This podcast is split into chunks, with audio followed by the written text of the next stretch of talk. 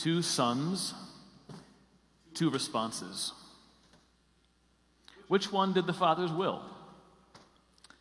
The Son who ultimately said yes with his choices. We, as disciples of Jesus, would like to think that we are like the first son. It's easy enough for us to acknowledge that, yes, we're all sinners, and we initially said no to God with our choices, but now we've accepted Christ as our Savior, and we've said yes. And now we strive to serve the Father. We even pray every day, Thy kingdom come, Thy will be done. Sometimes, however, I think we can be like the second son and not know it. We can say yes to God with our lips and then say no with our choices. We're not intending to say no with our actions. We're not trying to be rebellious. And we aren't even denying that there's important work to be done in the vineyard. It's just that we want someone else to do the hard work for us. We're busy, our calendars are full, got a lot of things going on. And so when God asks us, we say, Well, but dad, you got lots of other kids. Tell my brother to go out and dig. Tell my sister to go out and pick the grapes. I'm pretty busy right now. As Catholics, we can sometimes be like the son who first says yes, but then says no in this way we first say, yes, every human being has inherent dignity. But then we say no by our inaction. When we rightly proclaim that the unborn child in the womb has the right to life, but we ignore the mother's real needs for help and for hope, we say no. When we rightly celebrate the diverse ethnic cultures in our country, but we complain that desperate migrants are stealing our future, we say no.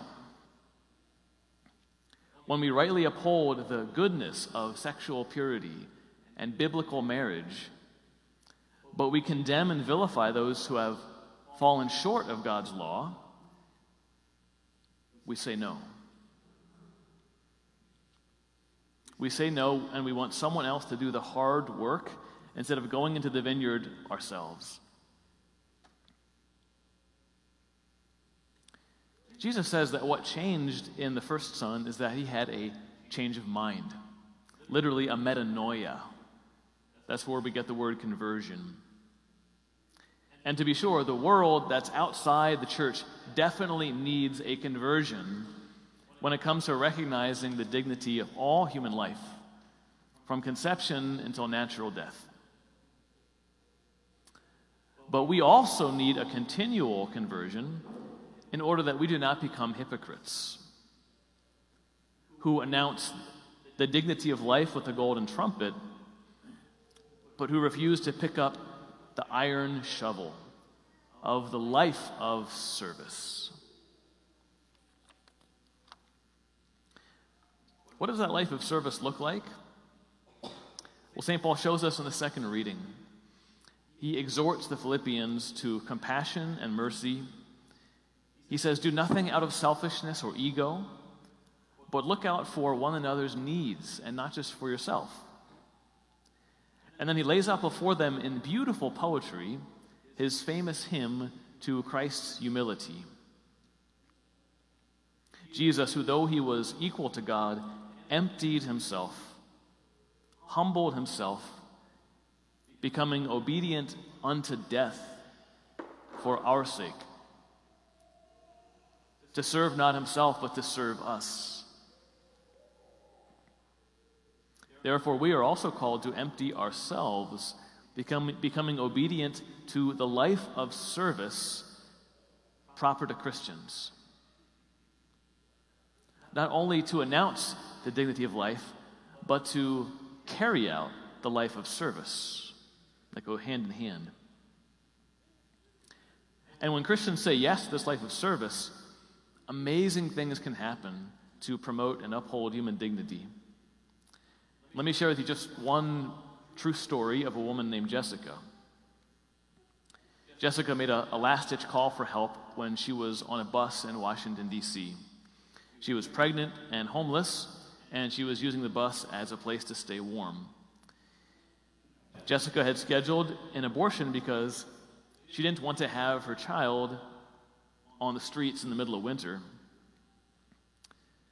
But homeless and pregnant, she also called from a bus and reached a church based ministry that provided free housing, case management, and supportive and caring volunteers.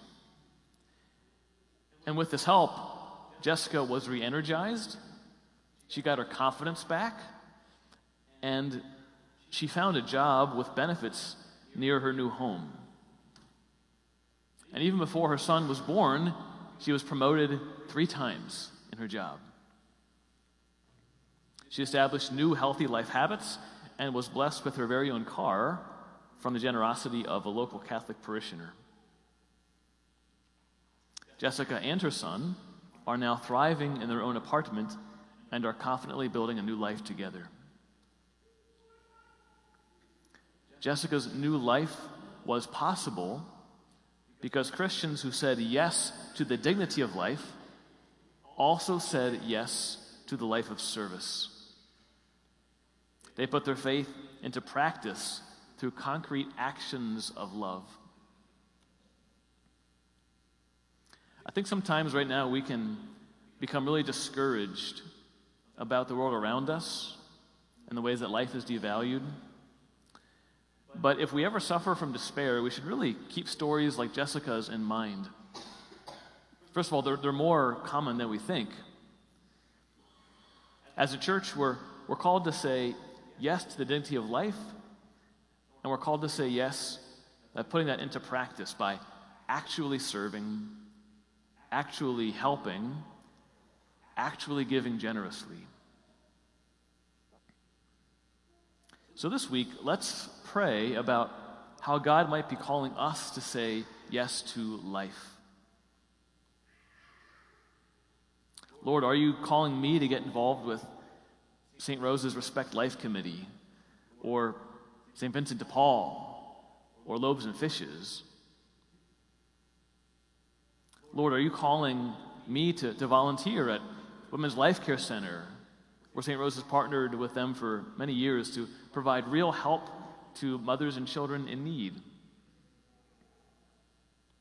Lord, are you calling me to, to give generously, to support the good work of others financially, to contribute to the dismantling of human trafficking, racism, or any way that human life is degraded or oppressed? Let's take these questions to prayer and, and wait upon the word of the Lord. He really will guide us, He really will show us what He desires.